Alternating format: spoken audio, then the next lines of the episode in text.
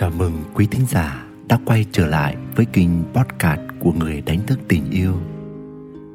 Cảm ơn đời, mỗi sớm mai thức dậy, ta có thêm ngày nữa để yêu thương. Ngày nhỏ, mỗi khi nghe câu nói này, thú thật tôi không có nhiều cảm xúc lắm. Vì với tôi, việc có thêm một ngày nữa vốn là chuyện hiển nhiên. Nhưng càng lớn lên, càng trải nghiệm cuộc đời, càng chứng kiến nhiều cuộc chia ly, tôi mới ngày càng thấm thía câu nói đó. Và ngày hôm nay lại là một ngày tuyệt đẹp. Tôi biết ơn ngày hôm nay, và tôi nguyện trao đi tình yêu của mình cho cuộc đời, cho tất cả, và đặc biệt cho bạn, cho tôi thông qua những chia sẻ trong podcast này. Và chủ đề ngày hôm nay đó là tại sao chúng ta hay trì hoãn?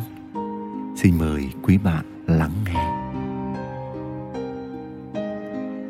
Dường như ai trong chúng ta ít nhiều cũng mắc chứng bệnh trì hoãn.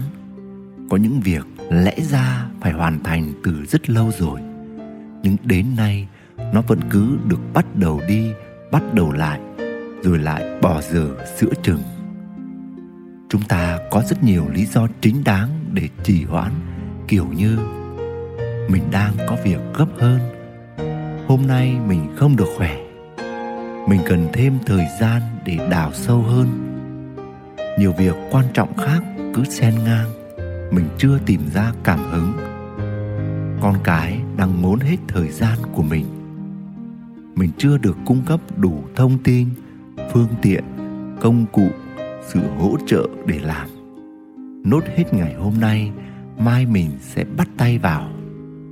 Nhưng rồi, chẳng có gì tiến triển thêm. Nhưng lý do sâu xa nhất mà tôi nhìn thấy đó là chúng ta luôn ở trong tình trạng thiếu năng lượng.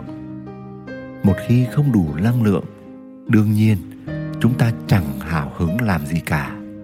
Mọi việc tới đâu hay tới đó và chúng ta chỉ ưu tiên làm những việc gấp và những việc không thể không làm. Còn những việc không khẩn cấp, không trích người, cứ thế trôi mãi, cứ thế trì hoãn mãi. Mà bạn có biết vì sao chúng ta lại thường xuyên ở trong tình trạng thiếu năng lượng hay không? Bởi vì năng lượng chúng ta đang dùng hầu như được lấy từ người khác, được mượn tạm hay đánh cắp từ bên ngoài, chứ không phải từ chính mình. Chúng ta lấy năng lượng từ sự công nhận của sếp, từ lời khen của đồng nghiệp, từ nụ cười hay thành tích của con, từ email cảm ơn của khách hàng, từ tin nhắn quan tâm của người bạn thân, từ tin nhắn quan tâm của bạn thân, từ những kết quả ta hài lòng về bản thân, từ một chiếc áo đẹp mới mua từ những cái vỗ tay của khán giả. Từ bữa cơm ấm nóng vợ nấu, từ lời nói ngọt ngào của chồng. Và khi không có những điều ấy, hoặc những điều ta nhận được là một sự phản hồi bất như ý, để rồi ta mất hết năng lượng, thậm chí cảm thấy mất hết sức sống. Bạn không nhận thấy nguồn năng lượng bên ngoài này hoàn toàn mang tính chất nhất thời và nhanh tàn lụi hay sao? Cho nên, nếu chúng ta lệ thuộc vào nguồn năng lượng bên ngoài, chúng ta sẽ thường xuyên cạn kiệt năng lượng và sự trì hoãn sẽ thường xuyên diễn ra.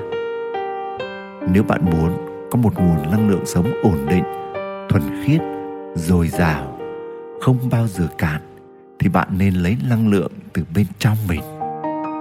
Hãy lấy năng lượng từ những niềm vui nội tâm, niềm vui của việc biết quan sát đón nhận, suy ngẫm, chiêm nghiệm để nhận ra ý nghĩa tốt đẹp đằng sau tất cả mọi việc.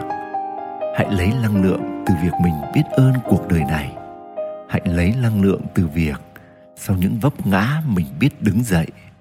Hãy lấy năng lượng từ việc nhận biết rằng mình luôn được che chở và yêu thương. Hãy lấy năng lượng từ việc ý thức được những giá trị của bản thân có thể đóng góp và làm cho cuộc sống này tốt đẹp hơn. Nguồn năng lượng này luôn có sẵn, chỉ cần chúng ta đi vào bên trong mình để kết nối và một khi bạn kết nối được, mỗi ngày sống của bạn sẽ là một ngày hội và sẽ không có việc gì bị bỏ lại đằng sau. Nguyễn đức quỳnh, người đánh thức tình yêu. Quý thính giả đang nghe trên kênh podcast của người đánh thức tình yêu chúng ta không có quá nhiều thời gian để yêu thương như chúng ta nghĩ vạn vật vốn vô thường. Thế nên, hãy yêu đi khi còn có thể. Hãy nói ra những cảm xúc chân thật của lòng mình ngay ngày hôm nay với những người quan trọng trong cuộc đời của bạn nhé. Chúc bạn một ngày thật nhiều yêu thương. Xin chào và hẹn gặp lại.